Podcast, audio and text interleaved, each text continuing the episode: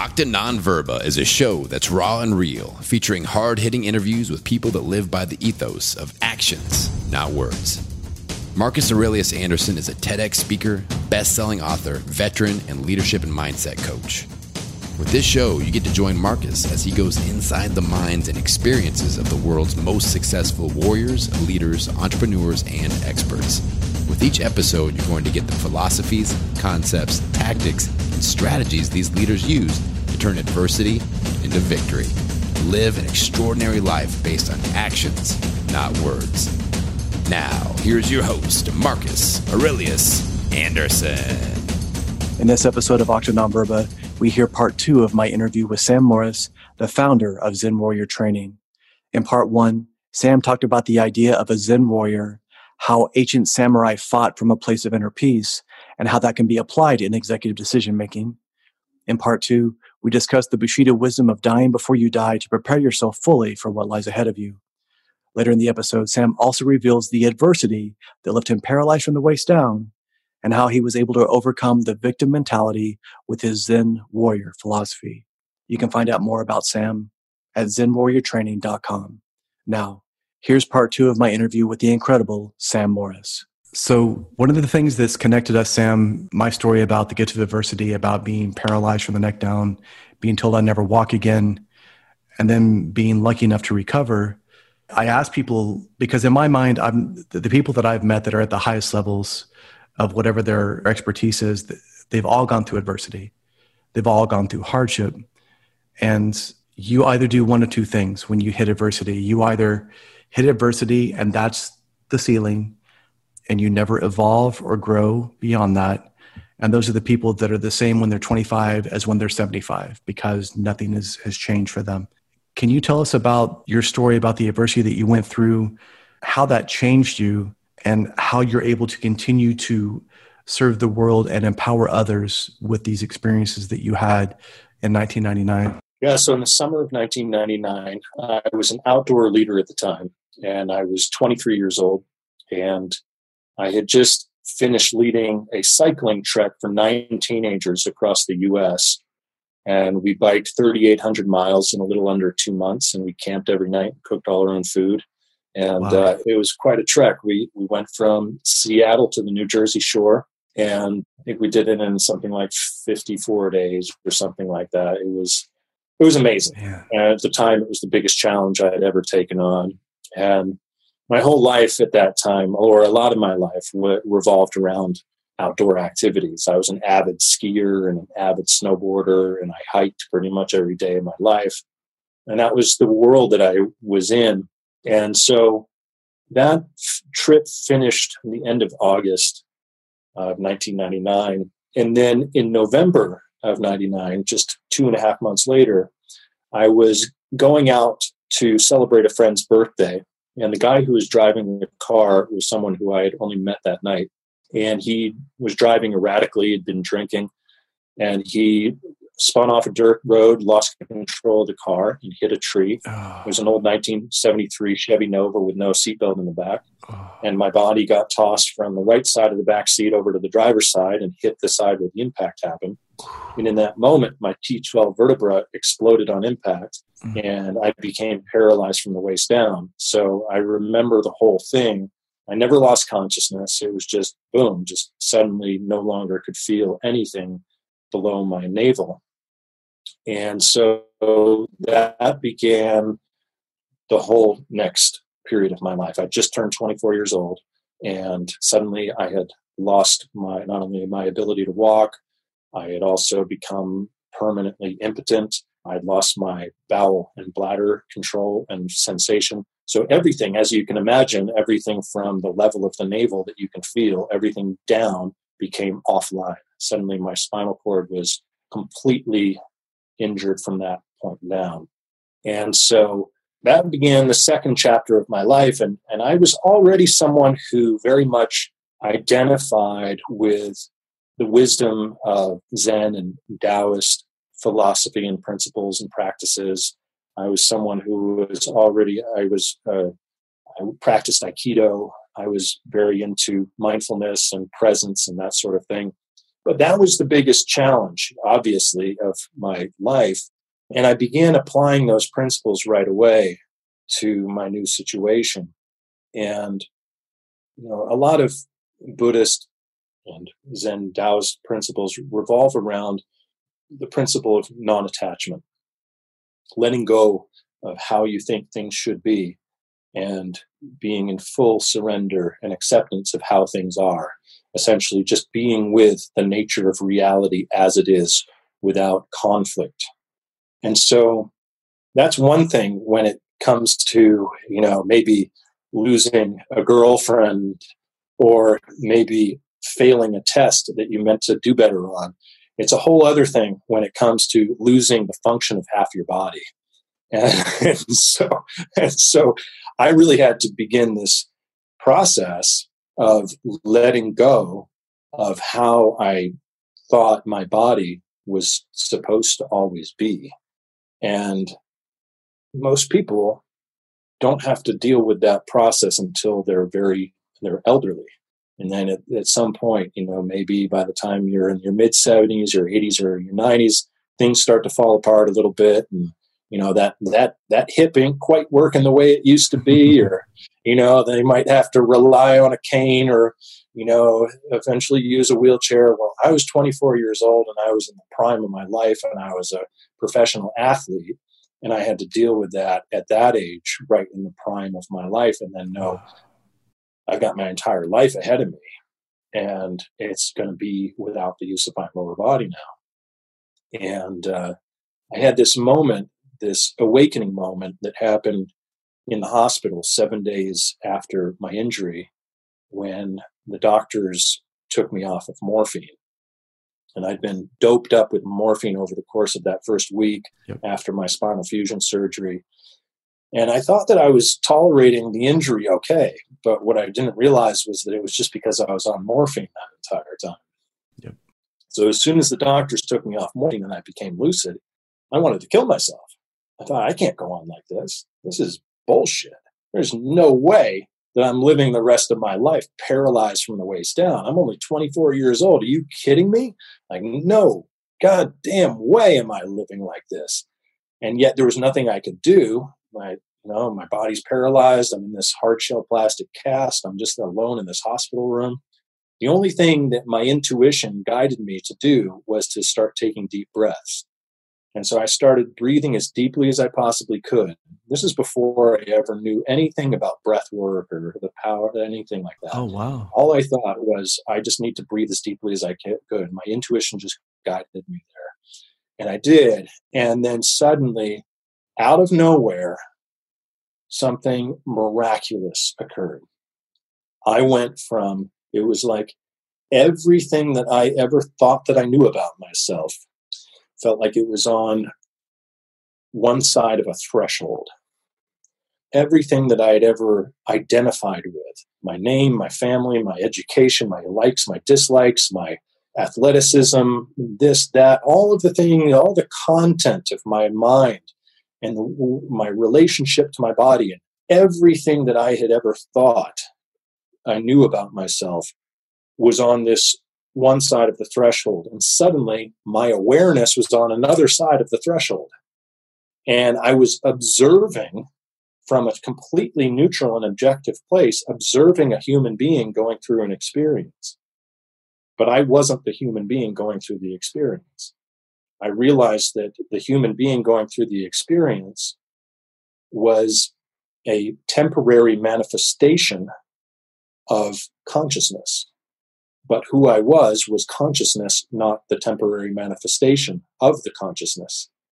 And this is exactly the same experience that Eckhart Tolle describes in The Power of Now when he had his awakening moment.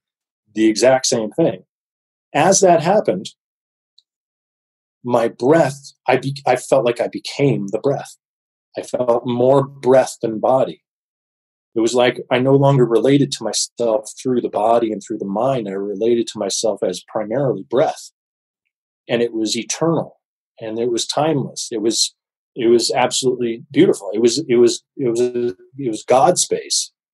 And it wasn't necessarily something that was particularly blissful per se, but it was empty of content. It didn't have all the content that my mind was creating. It was separate from all of the story and drama of who I was and my expectations and this and that. It was just silence. It was a space of silence where I was able to be awareness versus thinking that I was just simply this temporary identity in a temporary body.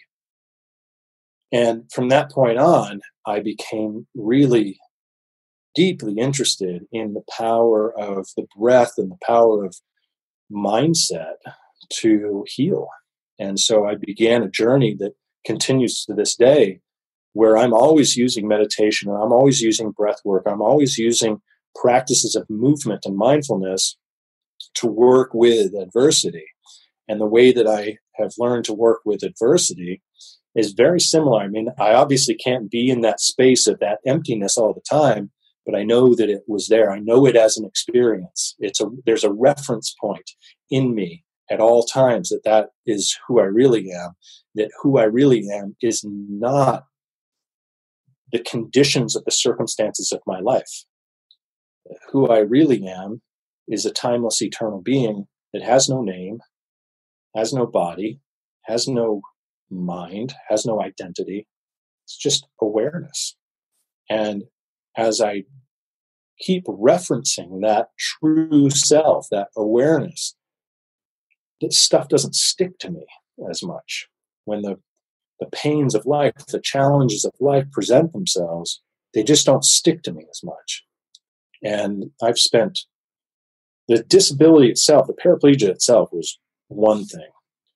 The real disability for me has been a series of pressure ulcers, which are like bed sores that people in wheelchairs develop, that I've had to deal with for, I'm dealing with them now, and I've dealt with them on and off for the last 20 years. And I still haven't found a permanent solution to having these things just not appear. But they are an ongoing challenge. That's been where the real disability has been. I've spent over two years completely immobilized in hospital beds due to pressure ulcers. Not able to work, not able to do anything but lie in hospital beds and stare at a clock or read books or watch crappy daytime TV for years. I think I've logged something like close to 20,000 hours of lying in hospital beds immobilized. But I kept on coming back, you know, in the in the hardest times of struggle and adversity, I kept on coming back to the fact that who I was was not my, my experience. Who I was was not the circumstances of my life. Who I was was not the thoughts in my head. And, you know, the silver lining of that is that has cultivated, continues to cultivate this wisdom that I now pay forward with in my own life and with my clients and the people that I impact in my world these days, I can say with 100% authority, I can hold that for them that who they really are is not conditioned by the circumstances of their lives or their thoughts about themselves. That who they really are, just as who I really am, is eternal awareness. And when you realize your eternal awareness, you realize, you know, it's you have a, the ability to navigate seemingly impossible circumstances because your own mind isn't creating your limitations. You can move through, like the like sort of like you know Bruce Lee uses the the uh, analogy will be like water. Water moves with whatever presents itself. It does not stop with obstacles. If you be like water, you can move with anything. So it allows me to be like water. It allows me to be in that space of emptiness inside of myself so that as the challenges of life come to me, I'm able to move with them without hiding from them, without confronting them in a way that is pushing against them too hard, but in a way that flows with them gracefully. It's so true when we stop trying to be conscious and we just become consciousness when we stop trying to be aware and just realize we're awareness, when we stop trying to have a, an intention or uh, an outcome, like you said, like water, if we can have that detachment and just allow these things to play out as they will. Uh, again, this comes back full circle to the the Budo Bushido mentality of, for those of you that don't know, before a samurai warrior would go on a campaign, he would have a burial ceremony. He would go through the entire thing so that he, uh, almost like a Gestalt idea of having full circle, taking care of undue business. Now he can go into the fray. He can go into the face of war and have no hesitation, not not wondering, I wonder if I told my wife that I loved her enough. Right. I wonder if my house is in order. I wonder what will happen if something happens to me. Because in that moment, you do not have the luxury of being philosophical. Yes. You have yes. to have that space, the ability yes. to to Boom. to work within those confines. Because in the heat of battle, all that goes away. And if you don't have that already taken care of, you will hesitate, you will falter, and you probably won't survive. Yes, absolutely. Yeah, coming full circle back to what we were talking about at the beginning of this conversation in terms of the samurai, essentially dying before you die, before your physical body dies, yeah. going through the ritual of death so that you can be completely present and not in conflict with death whatsoever. And in that, that situation, that's how the warrior is able to respond yes. with such grace and such presence they're already dead. They're, uh, they've already gone through the process. It's okay now. They've already moved through the fear. They've already moved through the hesitation. And that's not morbid. That's what people no, need to get. Exactly. It is not morbid at all. That's saying basically when we die before we we when we die to ourselves before we physically die it's a process of letting go letting go of anything that we are attached to, which we don't need for our eternal process, whatever that is. Letting go so that we can be fully engaged in the present moment. And paradoxically, it means that we can appreciate life that much more once we have died before our physical death, because now we're more available we're operating less from fear and resistance to life and more in a space of gratitude and abundance for what we have. It's not morbid, it's mushin. Yeah. It's no mindedness, it's that emptiness. And like you said, when, you know, I am always talking about adversity being a gift, that's the thing.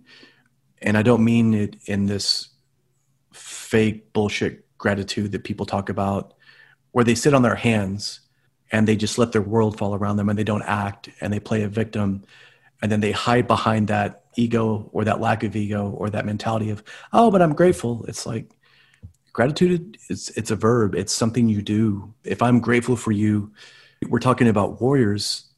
I've interviewed jp Dinnell. he's an ex-navy seal. He works for Echelon Front for jocko willink and, and leif babin. Nick norris was on tim ferriss's podcast.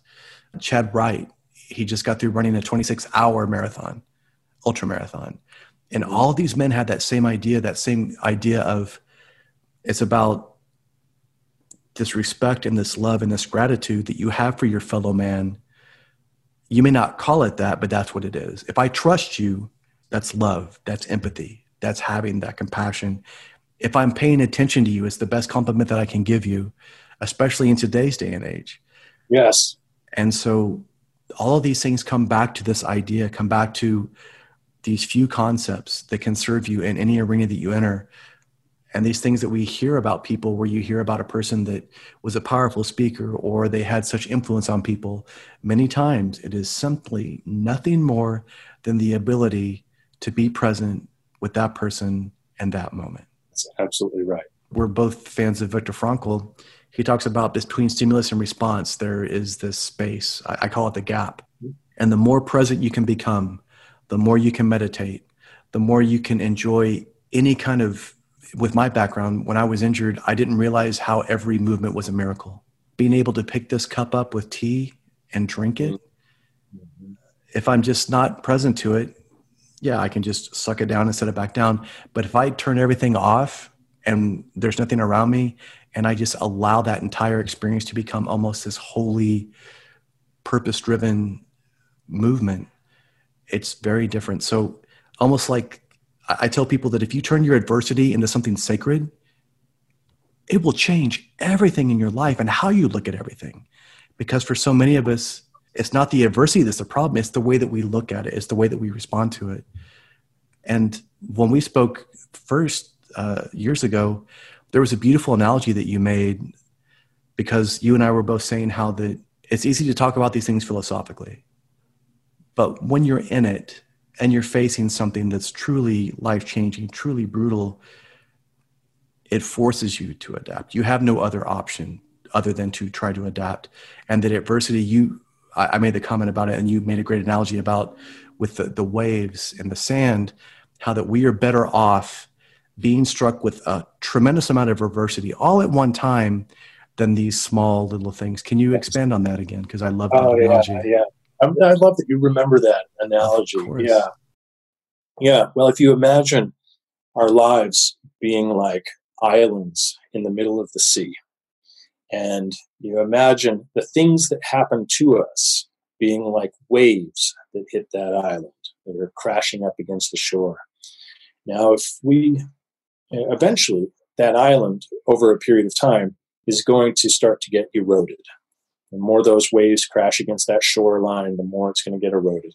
If we have the homes built on that shoreline, eventually a home is going to fall in, and maybe another home. And over the course of time, more and more homes fall into the sea. And yet you hardly even notice because that was just one home here and one home there. And you've got the whole rest of the island. The whole rest of the island is still intact. But little by little, that island gets eroded more and more and more. And those things that we built up, those structures on that island that we were depending on, more and more they begin to fall into the sea. And the more and more we begin to realize what is happening to this island. This island isn't as strong as it used to be. It's not as well developed as it used to be because we haven't even noticed the ways in which these little challenges have been beating against the shore and pulling, taking homes off and eroding the shore. And so, because we're not aware of it, because we're still focused on the rest of the island, we haven't been in the process of rebuilding those homes that we've lost or creating a more solid foundation with the shores of the island. But when a with a traumatic experience like you experienced or like I experienced, it's not little waves beating against the shore. It's a full on tsunami. And when that tsunami comes in, it just washes away the entire island. And it is so obvious when that tsunami hits that your island has been destroyed, but yet it's still there. There's still something to rebuild with, but you're going to have to spend a lot of time and a lot of energy for weeks, months, years, decades rebuilding that island in a way that helps it to function again. And so you learn to spend each and every day, every moment of every day, rebuilding the island because you have to, because the trauma from that tsunami was so severe. that the focus is okay, I've got to rebuild here, I've got to build here, I've got to build here. And you start to get in the habit of building the island. You start to get in the habit of every day what I do is I build that island. I build it to the way that I want it. In the meantime, these people around you who may not have experienced any sort of intense trauma are still in this place where they're trying to hold on to the old island, but little by little it's washing away. They haven't been in the process, they haven't learned to rebuild the island because it hasn't been a big issue. But then by the time they are maybe 50, 60 years old, they're like, what happened to my island? What's what happened to my life? My life as I knew it is is there's nothing like what I thought it would be. Where am I? Who am I? Etc. And then those of us who had been dealt that heavy adversity, we're like, "Hey, I'm good, man. I got this island because I'm I'm just used to building every day. I, I'm just this is what I do. I just build the island. I've, I've been doing this for decades now. I do this every single moment of every single day. I'm I'm you know patching this up and building this house here, and so so that's where there can be that gift and that adversity. I love the way that you phrase that. The gift and the adversity can be, it focuses the mind on creating that new life intentionally and doing that every moment of every day. And it brings your awareness into the fact that you're actually able, that you are creating your world. And that you're either creating your world or you're letting your world slowly sink away into the sea around you because you're not actively creating.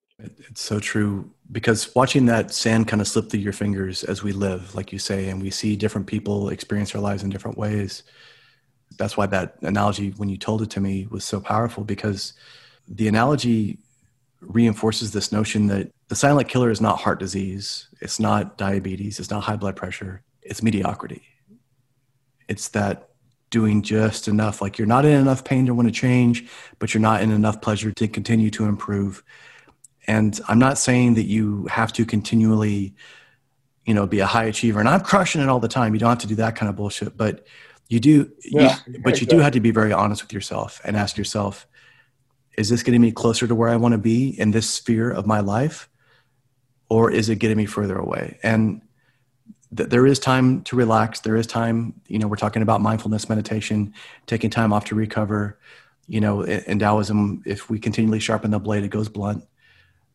However, we do have to be very conscious of what's going on around us. And if we lose that consciousness, if we lose that intention, again, things just slip by us. And that's why your message is so powerful and I, I want people to really listen to this and and unpack that thing so that just like we said you have to go through tremendous adversity all at one time many times to get to that place whether it be a loss of a loved one loss of a job you know whatever the case may be but if you can even take just 1% of what sam and i are talking about today and begin to truly genuinely use that in your life use that intention use that specificity, use that precision, use that surgical idea.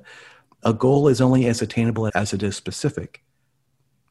And if you have this sort of vague notion of what your life's going to be, and then use the cowardice of your ego, claiming you're not ego driven, and say it's an adventure, I guess that's the way you can do it. But when Sam was 24 and when I was 40, we realized that that was not the truth.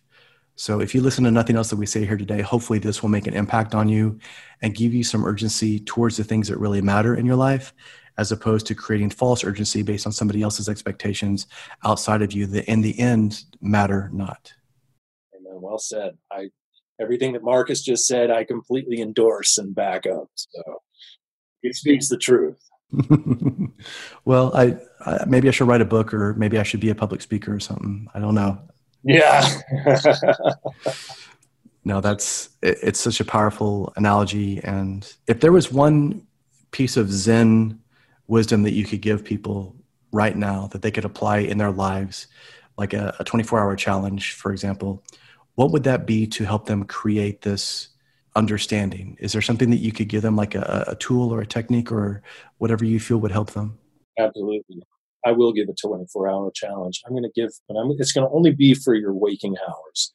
And what I'm going to suggest is every waking hour of a given day, maybe it's tomorrow or the next day or whatever, maybe it's today, set your timer on your phone to go off once every hour.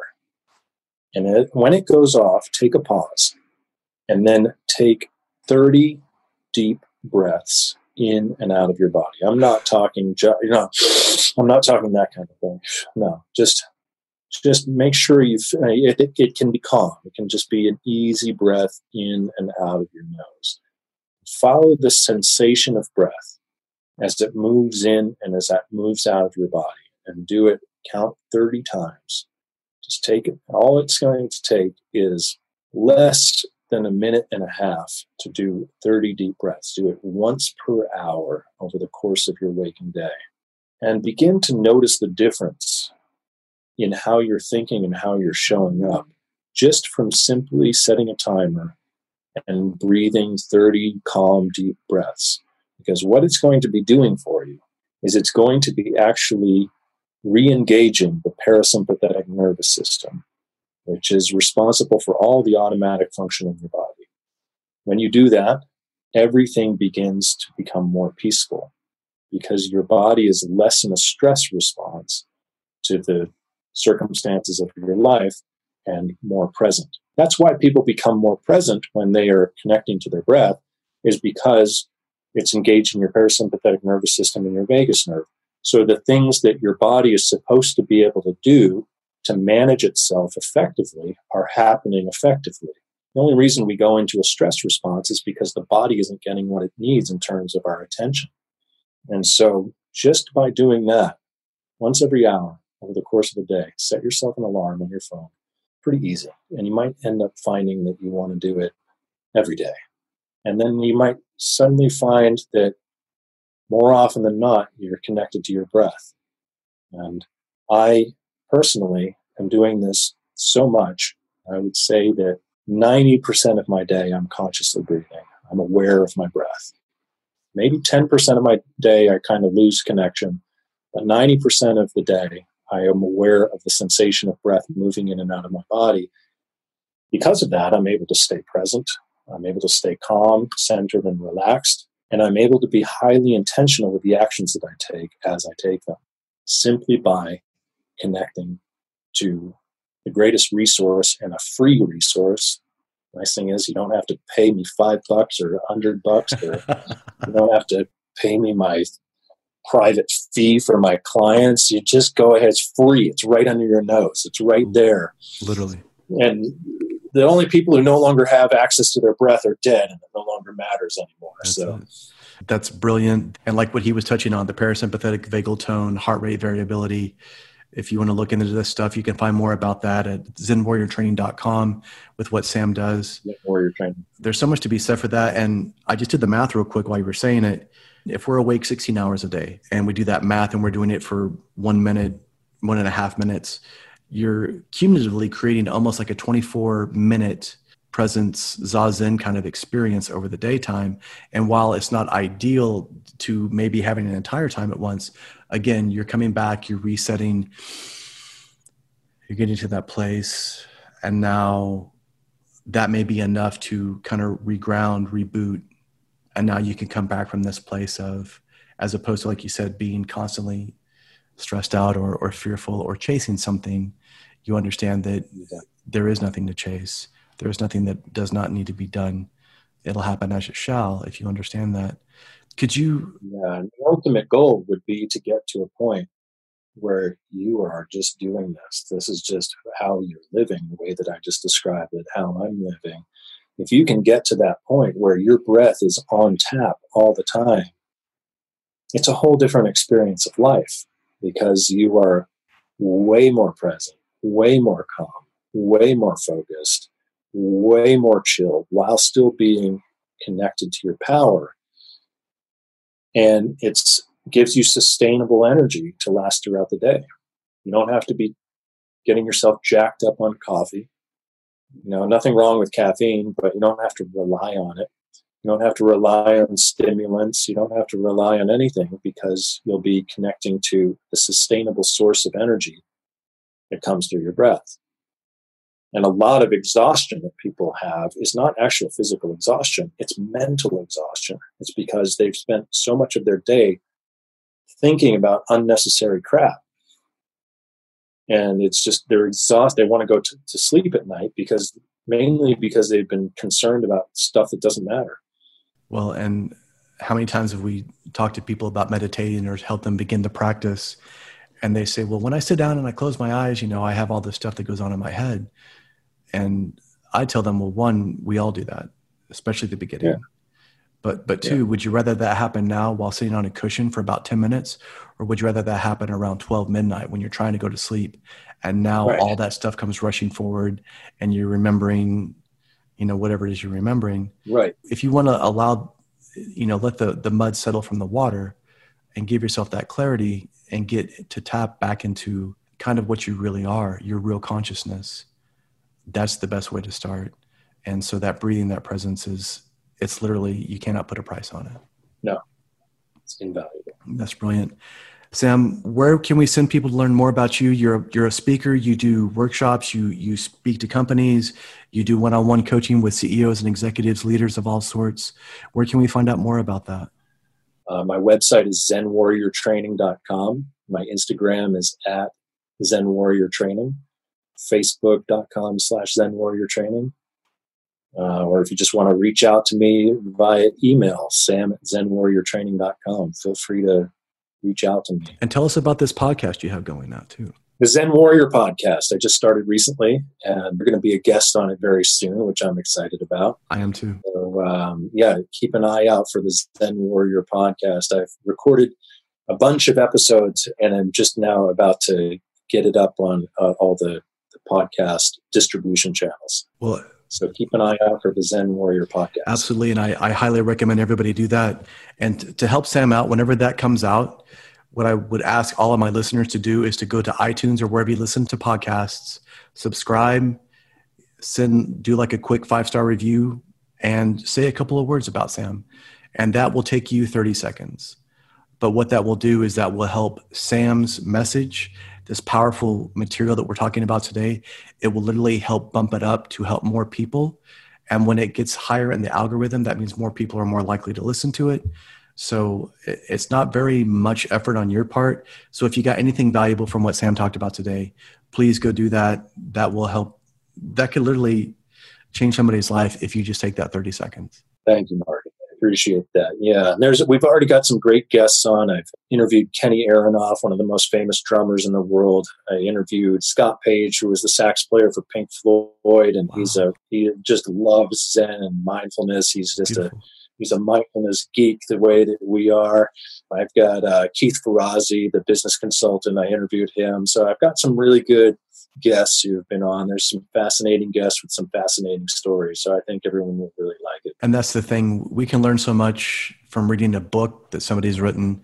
And for those of us that are maybe too busy or you're you're traveling a lot and you don't really want to read a book, if you can have an, a person like what he, who he's just discussed come on and tell their story or give you a, a piece of information, that might be the piece that you need, that first domino that falls to create the change that you need and whether it be in something specifically Zen oriented or specifically philosophically bound, or maybe it's just the idea of, you know, if I'm more present with my partner, we get along better. That's right. It, it's these simple things that build. Your presence is your greatest asset. There is nothing more important than your unique presence combined with your unique gifts. That is it. You don't have the money in your bank account you don't have your family. You don't have your job title.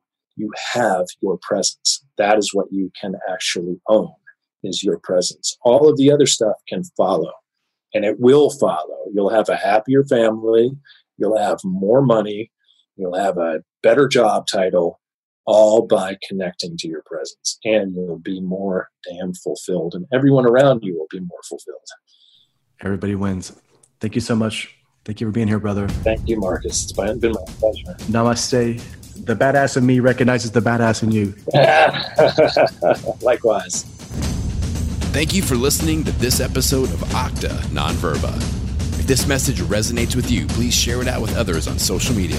Hit that subscribe button and leave a review for the show anywhere you listen to podcasts.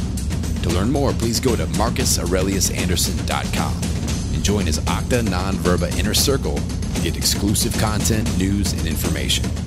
Until next time, remember talk is cheap. Live your life based on actions, not words.